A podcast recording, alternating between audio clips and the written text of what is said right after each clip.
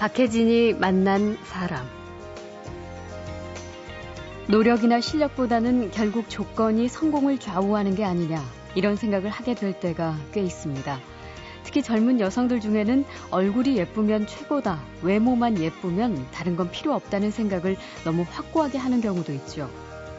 20대의 외모만 추구하는 분은 음. 어, 굉장히 큰 잘못을 저지르고 있는 거라는 사실을 저는 확신, 정말 확정적으로 말씀드릴 수 있어요. 그것은 제일 어리석은 짓입니다. 예. 제가 직접 60명 넘는 정말 최고의 미인들 수상자들을 다 조사하고 음. 예. 그 친구들하고 굉장히 오랫동안 만나고 대화도 나누고 음. 그 친구들과 사귄 남자친구, 뭐 음. 헤어졌던 사람, 그 친구들 부모님, 뭐 심지어 미인들 스태프들까지 만나서 인터뷰를 다 해서 음. 내린 결론입니다. 예.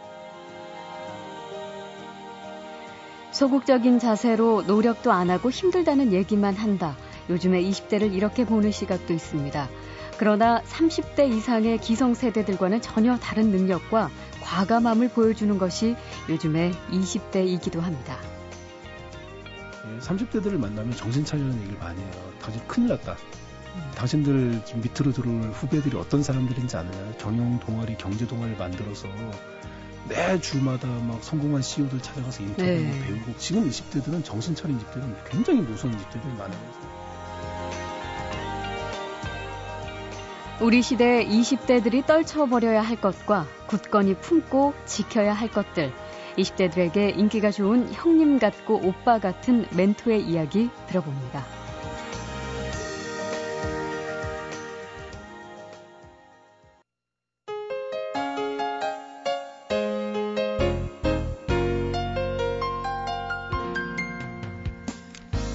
어제와 똑같이 살면서 다른 미래를 기대하는 것은 정신병 초기 증세다. 독설에 가까운 이 말은 아인슈타인의 얘긴데요. 아인슈타인은 천재니까 뭐 이런 얘기를 쉽게 할 수 있겠지 싶지만 그 천재 아인슈타인도 대학자로 인정받기 전인 젊은 시절에는 혼자서 자신만의 이론을 만들어가며 보장되지 않은 미래를 치열하게 준비했었죠. 꿈보다는 하루하루 현실을 버텨가기도 힘들다는 요즘 20대. 그럼에도 불구하고 20대는 꿈을 품고 남과 다른 자신을 만들기 위해서 어떻게든 애를 써야 하죠. 박혜진이 만난 사람 어제 이어서 20대들에게 드림 헬퍼로 불리는 인기 작가죠. 최근 20대 여성들에게 전하는 메시지를 담은 신작을 발표했습니다. 이지성 작가와 다시 만나서 이야기 나눠보죠. 안녕하세요. 네, 안녕하세요. 예. 어제 이제 저희가 이지성 작가 본인의 그 20대에 대한 이야기들 하다가 시간이 네. 마무리돼서 그렇죠. 네. 그랬는데 그, 그 얘기 좀 듣죠. 교사 생활 또 10년 하셨었잖아요. 아, 10년은 아니고요. 2000년도 9월 달에 발령받아서 2008년 3월에 사직을 했는데요. 아, 그래요. 저는 진짜 참, 그 원래 작가가 좀 멋있으려면, 네. 아, 20살 때 작가의 꿈을 딱 정했다 그러면 이제 그래 교대가 길이 아니면 교사가 아니면 때려치우고 글을 써야 이게 좀 드라마가 되잖아요. 음. 그런데 저는 너무 심약해서 예. 아버지한테 말했다가 빗자루로 진짜 엄청나게 얻어맞고 그 어떻게 했냐면 정말 제가 딱 생각을 하니까 중퇴를 하고 산에 들어가서 음. 책을 읽고 글을 써야겠더라고요. 한 4년 정도 그래야겠다 생각하고 네. 아버지한테 말씀드렸죠. 음. 근데 그 말씀을 드리고 바로 그 제 몸이 아버지 빗자루와 어, 굉장히 빠른 속도로 접촉하는 시간이 좀 있었고 그 다음날 제가 학교에서 수업을 열심히 듣고 있더라고요. 해서 정말 근데 그게 적응이 됐겠어요. 음. 그래서 제가 평점이 4년 평점이 2.2예요. 네. 아, 임용고시도 못 보는 그런 성적이었고 그런데 제가 미달 DJ 정부 때 예. 초능교원 명예퇴직 때문에 예. 그 60대 교사들이 우르르 퇴직을 하니까 미다리 사태가 벌어져서 틈새 시장을 잘 그렇죠. 공략하셨군요. 합격을 했는데 예. 저는 이제 아직까지도 좀 쇼크인 게 제가 군대 있을 때 임용고시를 준비했어요. 음. 어찌 됐든 이제 그간의 네네. 삶의 궤적을 보면 그렇게 네. 또 평범한 선생님은 아니었을 것 같거든요. 그러니까 교사가 저는 너무 싫었어요. 너무 음. 싫고 왜냐면 이 적성에 너무 안 맞아서 너무 싫었는데 그래도 자기개발서를 많이 읽다 보니까 예. 아, 원래 인생은 싫은 일들이 많은 거고 음. 이것을 내가 아, 름답고 지혜롭게 극복하는 것이 더 중요하다 이런 깨달음을 얻었기 때문에 음. 어, 첫 1년은 솔직히 말하면 완전히 사기꾼 교사였죠. 뭐 셀러리맨 교사, 불량 교사였는데 예. 정신 차리고 나머지 6년은 그 뭐냐 굉장히 힘들게 교사 생활을 했어요. 그러니까 음. 교사가 하지 않아야 할 것들, 어, 음. 이렇게 뭐냐 암묵적으로 금지된 것들, 예를 들면 교장 선생님의 잘못을 공개적으로 지적한다거나 음. 학부모들을 대신해서 학교에 어떤 의견을 전달해서 예. 전달한다거나 그리고 어뭐 저희 우리 반 교실을 상담실로 개방해서 뭐 아이들 음. 상담 계속 했고요. 음. 그런 것들을 굉장히 학교 교직사에서 싫어하더라고요. 그래서 또 거기서 또 외로운 섬, 예. 교사들 사이에 섬이 있다. 뭐 그 섬에 가고 싶다 이런 걸 읊조리고 이렇게 살고 그랬는데 그때만 해도 또 막 머리가 어깨까지 길었어요. 머리 아, 어깨까지 아, 맨날 이상한 마바지에 막 이상한 옷 입고 다니고 샌들만 신고 다니고 예. 그래서 어쨌든 파격적이었겠네요. 맞아요. 거의 뭐 산에서 내려온 거의 도인 취급 음. 학부모들한테 받고 뭐 그랬는데 그래도 행복했어요. 애들하고 있는 동안에는 음. 뭐 굉장히 행복했죠. 네. 그 인분 고전을 읽으라는 내용으로 그런 책도 쓰신 적이 네네네. 있으시죠? 네. 초등학교 아이들 대상으로 혹시 고전 읽기도 시도해 보신 어, 적 당연히 시도했죠. 그래서 음. 그런 것들을 제가 2003년부터 제 책에다 다 적었던 내용이고요. 아. 방송에 나와서도 항상 얘기했던 음. 내용입니다. 그래서 예. 저는 안타까운 게 우리나라 왜 제가 초등학교 교사 시절에 우리 학교 사서 교사를 했어요. 음. 도서관 관리를 했는데 우리 학교 학생들의 대출 순위 1위가 해리포터와 그 친구들. 예. 그런데 제가 최근에 한 명문대 우리나라 최고 대학 그, 그 신문사고 인터뷰를 했는데 그 친구들이 그런 말 하더라고요. 작년에 서울 시내 한국의 아이비리그죠. 서울 시내 18개 대학의 도서관 대출 순위 1위가 해리포터였다. 네.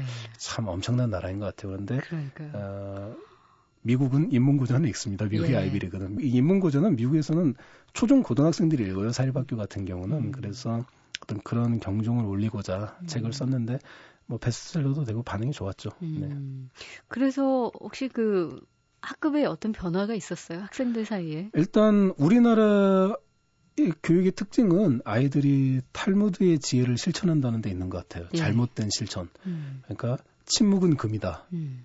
질문이 없잖아요. 선생님이 그렇죠. 어뭐 이렇게 딱 설명하고 나면 애들이 다 탈무드 음. 다 있다고 뭐 침묵은 금입니다. 이런 이런 주의인데 예. 어 저는 이제 어, 제가 아이들한테 플라톤도 읽히고 그러면 어떤 음. 일이 일어나면 예를 들면 삼각형 넓이 구하는 공식을 가르칠 때 음. 애들이 그런 질문을 해요. 선생님, 삼각형은 누가 만들었나요? 음. 어, 삼각형은 왜 그 형태를 왜 하필 그 형태입니까? 아주 원, 원 이런 이제 굉장히 본질을 파고드는 철학적 예. 질문을 던지는 거죠. 그럼 이제 제가 뭘 알겠어요? 그러면 뭐 직접 음. 도서관에 가서 자기들이 조사를 한다거나 아니면 네. 이런 적도 있었어요. 뭐 우리 반 아이의 친구가 무슨 뭐 한국의 유명 대학교 교수 수학과 교수님인데 그 아버님을 애들이 찾아가서 음. 공부도 하고 음. 실질적인 교육이 살아있는 교육이 됐던 거죠. 예. 네. 자, 박혜진이 만난 사람, 20대들에게 용기와 꿈을 담은 메시지를 전하는 작가입니다. 드림 헬퍼 이지성 작가를 만나고 있습니다.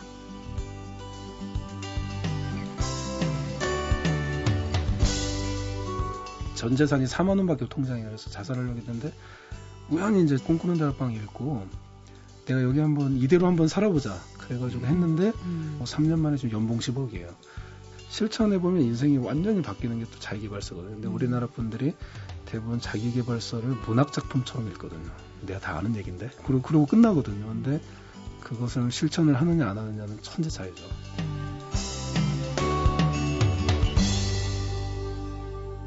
박혜진이 만난 사람 그래요. 그럼 이제 다시 한번 그 스무 살 절대 지지 않기를 20대 여성들에게 전해준 그 네네. 메시지를 좀 다시 한번 네. 보면 수많은 이야기를 해주셨지만 첫 번째는 힘을 가지라는 얘기입니다. 그리고 네네. 그 방법의 핵심이 간절하고 절박하게 힘을 열망하라는 건데요. 뭐 이게 인간은 무엇이든지 그 마음에서 시작이 된다고 생각을 해요. 음. 그래서 저는 일단 마음속으로 성공을 하지 않으면 현실에서도 성공을 하기 어려운 거고 예. 마음속으로 내가 먼저 누군가를 만나지 않으면 현실에서도 만나기 힘든 거다 생각을 하는데 힘이라는 건 역시 마찬가지로 음. 생각합니다. 네. 음. 그러면 실제로 우리가 알고 있는 뭐 전 세계에 힘 있는 여성들이랄까요? 네네. 그 사람들의 공통점이 있다고 보세요? 대략 세 가지죠. 음, 그렇게 예쁘지 않다. 예. 어, 두 번째, 힘을 열망했다. 음. 근데 이 힘은 긍정적인 힘입니다. 음. 어, 그리고 세 번째, 자신이 거대한 성공을 이루고 그 힘을 세상을 바로잡는 데 쓰고 있다. 음. 이게 세 가지 공통점입니다. 예. 아, 저는 일본에서 걸려서 안 되겠네요. 아, 네. 아니, 기억하시는 분들은 지금 아마 어이없어 하시겠지만. 아닙니다. 힘 있는 여성이 되기는. 적극 동의를 해야 되기는 그렇습니다. 네. 그렇게 네, 이쁘지 않다는데 네, 어떻게 합니까? 죄송합니다. 큰일이네요. 그 우리 사회 재미있는 장면도 곳곳에서 묘사를 좀 하셨는데 네네. 돈 없어도 외제차 타는 남자들 그리고 그런 차를 타는 남자와 동행하고 싶어하는 여성들의 심리 비판도 있어요.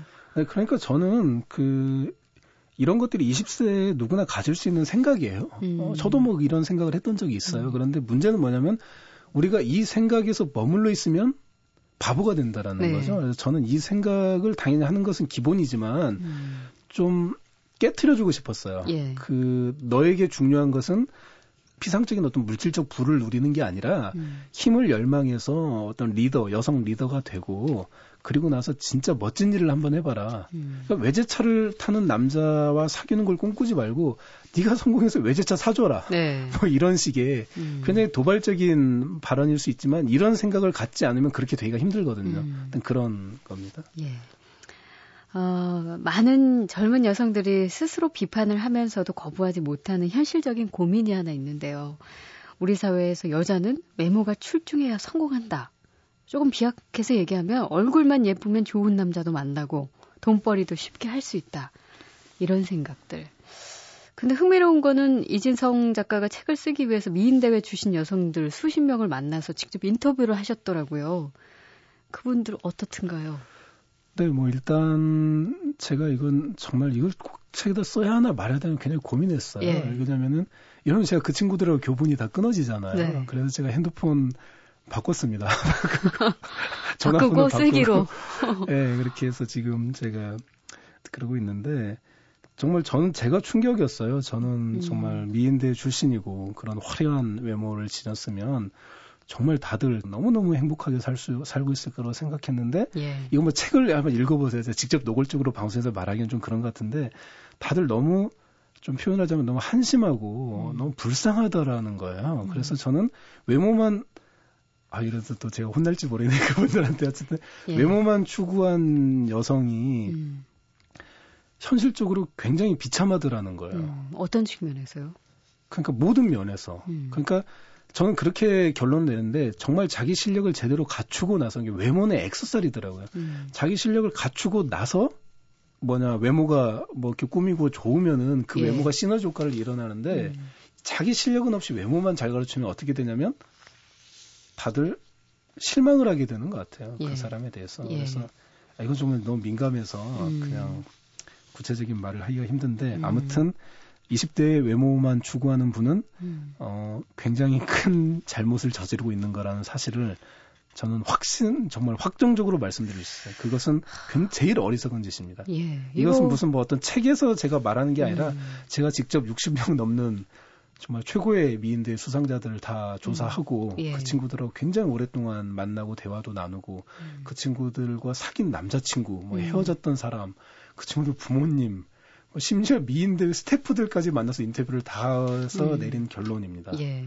네, 절대 미모만 추구하지 마십시오. 오히려 그게 그래요. 당신의 그 목을 죄는 올가미가 될 수 있어요. 음. 음. 그러니까 일단 우리 사회가 갖고 있는 통념은 틀렸다라는 것을 저는 확인했다라는 거 예. 그것을 말씀을 드리고 음. 싶어요. 음. 그래서 외모도 물론 중요할 수 있지만 그것보다 더 중요한 것은 그 여자분이 갖고 계신 실력이라는 음. 거죠. 그래서 저는 제가 그런 얘기를 합니다. 그러면 이런 얘기를 하면은 다들 저한테 뭐, 아, 뭐 그런 얘기는 뭐 무슨 누구나 할 수 있는 얘기 예. 아니냐, 네. 말도 안 된다, 뭐 이런 얘기 예뻐야 중요한 거 아니야. 사실 음. 작가님도 말은 그렇게 하지만 음. 실제는 현실은 그게 아니라는 걸 알고 있, 지 않느냐 그런 반론을 제기하시는 또 여성분들이 계세요. 그러면 제가 그분들한테 어떤 말씀을 드리냐면 당신이 갖춰야 할 것은 미모라기보다는 먼저 어, 지성과 실력이 과 인격이 더 먼저일 것이다라고 네. 얘기를 해줘요. 네. 그래요. 실제로 진짜 여성이 좀 그러니까, 주체적으로 자신이 한 네네. 인격체로서 네네, 그게 꼭 성공을 하든 안 하든 그렇죠. 기준이 네네. 너무 다르니까요. 그렇죠.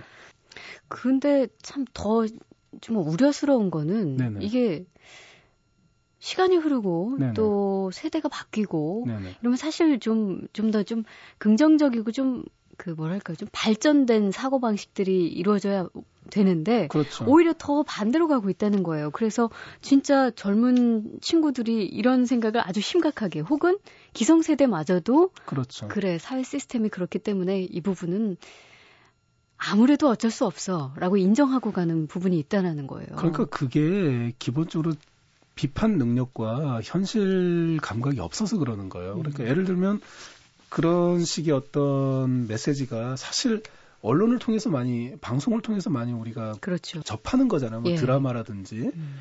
그렇다면은 그것은 어떤 드라마 작가의 사고방식일 수도 있거든요. 그 음. 드라마 작가나 아니면 그 방송 또는 영화, 음. 시나리오 작가 이런 사람들 감독들이 하피디 이런 분들이 할 텐데 그분들이 사실 저처럼 미인대 출신들을 다 직접 만나서 조사해보고 한 건 아닐 거란 말이에요. 그냥 예. 막연하게 음. 자기도 갖고 있는 대중적인 관념을 쓴 음. 것일 텐데 그런 걸 발견했다 그러면은 무턱대고 그게 전부다라고 믿는 건 바보라는 거죠. 음.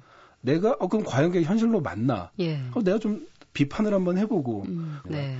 저는 우리 사회 제대로 된 현실을 보라는 거죠. 이 뭐냐 이 뭐 이렇게 방송 카메라의 프리즘으로 좀 보지 말고 음. 그 시각으로 보지 말고 편협된 시각 갖지 그렇죠. 말고 그렇죠. 현실적인 네. 있는 그대로를 보라는 거예요. 네. 이런 외모 지상주의뿐만 아니라 아, 뭐 어제에 이어서 계속해서 말씀하고 계신 20대지만 여전 10대의 사고 방식에서 벗어지 못하는 것들 때문인지 네네.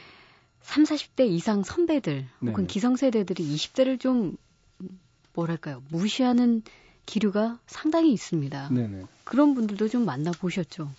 그렇죠. 그러니까 좀 3, 40대들이 많이 20대를 무시를 하는데 어, 제가 보기에는 그 20대가 지금 현재로서는 이 상태로는 어떤 무시를 당할 만한 삶을 살고 있는 친구들이 너무 많아서 그런 것 같아요. 예. 그런데 저는 어, 한편으로 20대에는 두 부류가 있는 것 같아요. 음. 그러니까 제가 어떤 책을 쓸 때는 그냥 다수를 상대로 하잖아요. 근데 예. 좀 한편으로 너무 무서운 친구들이 있어요. 음. 저는 예, 30대들을 만나면 정신 차리라는 얘기를 많이 해요. 당신 큰일 났다.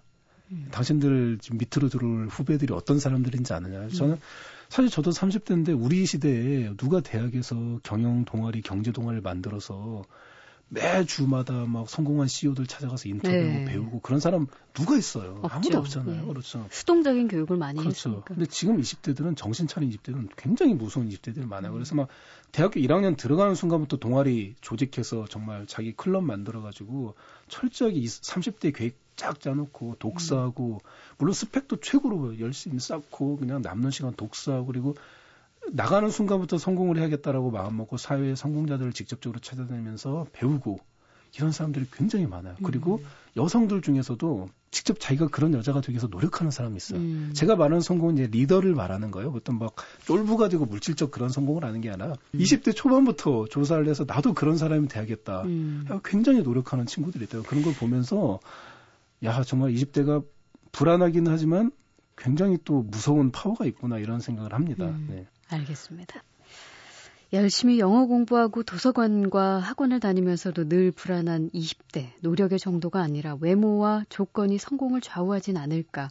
늘 회의와 의구심을 품고 살아야 하는 20대 여성들에게 전하는 메시지 이지성 작가와 이야기 나누고 있습니다. 처음에 미스코리아가 독자가 이렇게 왔을 때는 나는 진짜 야, 왜 내한테 이런 일이 다 있구나. 너무 기대를 많이 하고 막, 와, 진짜 드디어 뭐가 되나 보다. 나도 막 얼마나 기대를 많이 하고 갔는데 사실 뭐 이렇게 예쁘다는 느낌도 그렇게 없었고 막상 얘기를 들어보니까 너무 한심했고 제가 충격을 좀 많이 받았죠. 되게 충격을 많이 받고. 박혜진이 만난 사람. 어, 네. 요즘은 이지성 작가는 어떤 책을 주로 읽으세요? 아, 저는 그 아니 20대 바로 20살 그 시점에 네. 네. 아, 뭔가 새로운 패러다임의 삶을 살아야겠다라고 네네. 결심을 하시고 또 지금까지 오셨고 또 이 시점에는 또 무엇인가를 향해서 달려갈지 좀 궁금해져서 제가 드린 질문이었습니다. 아 그렇습니까? 예. 그럼 저는 그 일단 그 너무 저는 아침에 일어나면 너무 가슴이 설레요. 예. 어, 너무 너무 설레는데 저한테는 새로운 꿈들이 있기 때문이거든요. 네. 그래서 첫 번째 꿈은 그게 있어요. 그러니까 제가 1년 365권 독서 프로젝트가 저희 그 팬카페에서 진행하고 있는데 음. 벌써 다섯 명이 그 완수를 했어요. 예. 근데 그 중에 4명이 20대입니다. 20대인데 아, 예. 그 중에 한 친구에 저는 이제 1년 365권을 완수하면 그 친구에 대해서 굉장히 오랫동안 묵상을 해요. 음. 그리고 그, 그 사람에게 가장 어울리는 미션을 주거든요. 음. 근데 김진홍이라고 아이디가 호수라는 친구인데 이 친구가 그러는 거예요. 꿈이 도서관 100개를 짓는 게 꿈이다. 네. 제가 음. 어 제가 지금 그 서울역의 쪽방촌에서 음. 인문고등 독서 교육을 하고 있거든요. 예. 저희 팬카페 자원봉사자들하고. 음. 근데 거기에 김용삼 목사님이라는 분이 10년째 노숙 경험이 있고 지금도 쪽방촌에서 살고 있는 아이들을 10년째 교육하고 계셔서 음. 정말 바람직한 아이들로 키워나가고 계시는데 그분이 아, 내 소원이 우리 동네에 노숙자와 어, 쪽방촌 주민을 위한 인문학 도서관이 세워졌으면 좋겠다. 그래서 예. 제가 아 그러면 진짜 적합한 애가 있다. 그래서 음. 이 친구한테 제가 미션을 줬어요. 음. 너는 제 1호로 서울역 쪽방촌에 인문학 도서관을 세워라. 음. 그래서 이제 이 친구에게 미션을 주고 거기에 도움이 될 만한 사람들을 두 명을 제가 연결을 해드렸어요. 예. 이 친구가 바로 어제하고 오늘 음. 다 미팅을 하고 갔거든요. 음. 이 친구는 지금 프로젝트를 만들고 있어요. 음. 그런데 이 친구가 지금 공익근무 요원입니다. 포항시에서. 예. 그래서 앞으로 매주 포항에서 서울에 올라와서 그걸 하기로 했거든요. 음. 저도 같이 동참을 할 거. 그래서 그래 인문학 빈민을 위한 인문 도서관을 꼭 서울역 한 곳에다 만들면 안, 좀 시시하지 않냐? 음. 우리 전국에 한번 100개 세워보자. 네. 그 프로젝트 따로 진행하고 있고요. 그리고 서울역 쪽방촌에서 그 아이들 위한 인문고전 독서교육 우리가 진행하고 있는데 이 모든 과정을 녹화해서 지금 팬카페에 올리는 작업을 하고 있어요. 네, 그래서 네. 전국의 어느 지점에서라도 무료로 다 음. 인문고전 독서 교육에 대한 그 정보를 다 얻어갈 수 있는 이, 이거 하고 음. 우리 카페를 통해서 전국의 어떤 빈민가의 인문고전 독서 교육이 실시될 수 있는 이 두 가지 프로젝트가 있고요. 그다음에 세 번째는 저희 이제 팬카페 회원들과 같이 기아 대책이랑 같이 해서 계절을 하나 만들었어요. 네. 우리 팬카페를만을 위한. 그래서 음. 저희가 매달 행사를 해요. 매달 행사를 해서 옛날에는 그냥 기부만 했었어요. 수익금을 음. 기부하고 그랬는데 수익금을 이제 적립을 합니다. 네. 적립을 하고 아무나 마음 이렇게 뜨거워지면 큰 계좌로 다 돈을 입금을 할 수 있는 거예요. 그래서 음.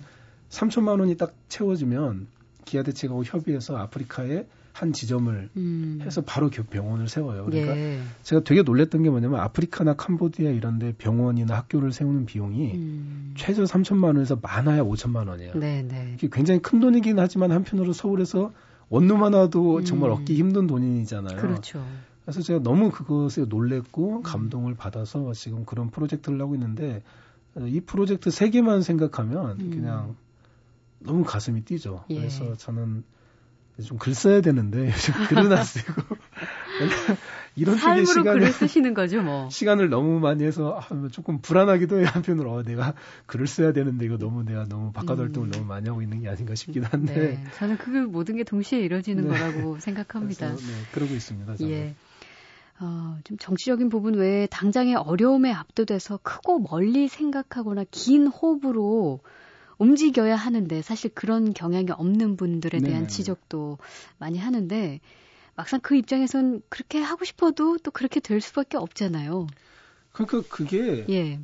그게 문제인 거예요 사고 방식. 그러니까 사회가 이러니까 내 현실이 어쩔 이러니까 수 없다라는 사고 방식.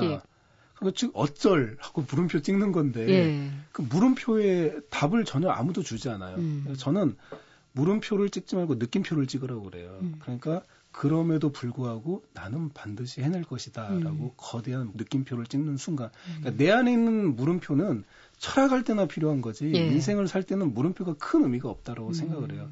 계속 나는 왜 이럴까? 음. 우리 집은 왜 이럴까? 예. 우리 아버지는 왜 이렇게 돈이 없어? 뭐 음. 이런 거. 음. 나는 왜 이렇게 찌질하지? 뭐 이런 식의 음. 모든 물음표가 있는데 거기다 다 느낌표를 저는 찍으라고 말해요. 예. 그 우리 아버지가 돈이 없다. 어, 내가 돈 벌어서 우리 아버지 주자. 느낌표 음. 크게 찍고요. 예. 나는 왜 이렇게 찌질하지? 하지만 찌질하지만 나보다 더 찌질했지만 더 크게 대단한 일을 하는 사람도 있다. 나도 그런 사람이 될 수 있다. 음. 거대한 느낌표 찍어주고 내 안에 물음표를 계속 느낌표로 전환시켜 나가면 바뀝니다. 음.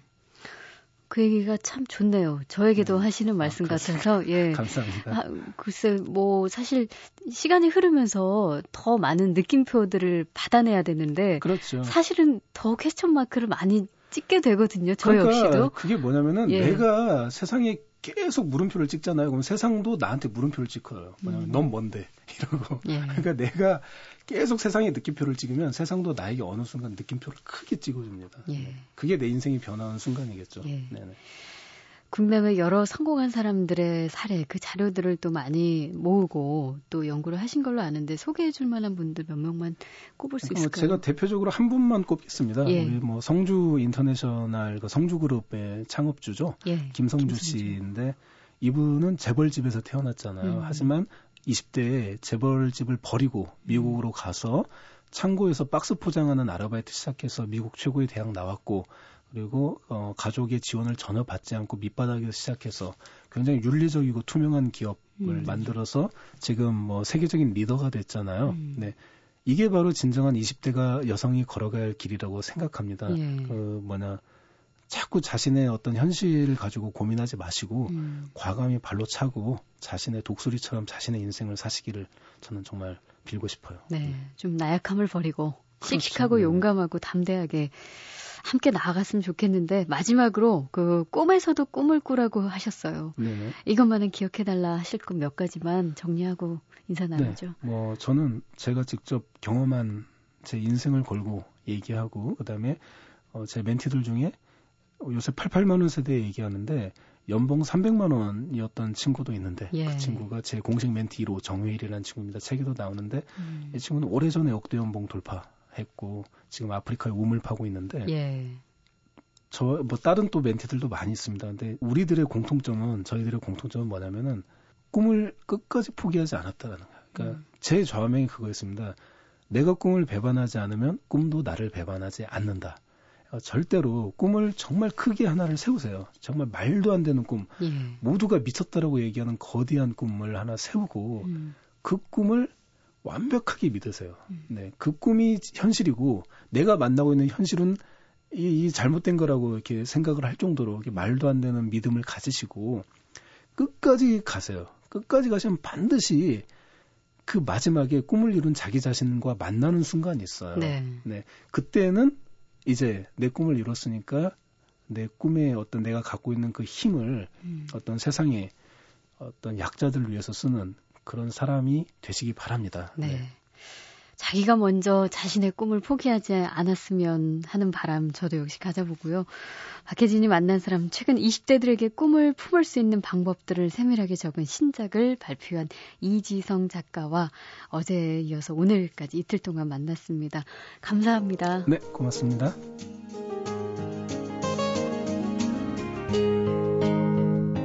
박혜진이 만난 사람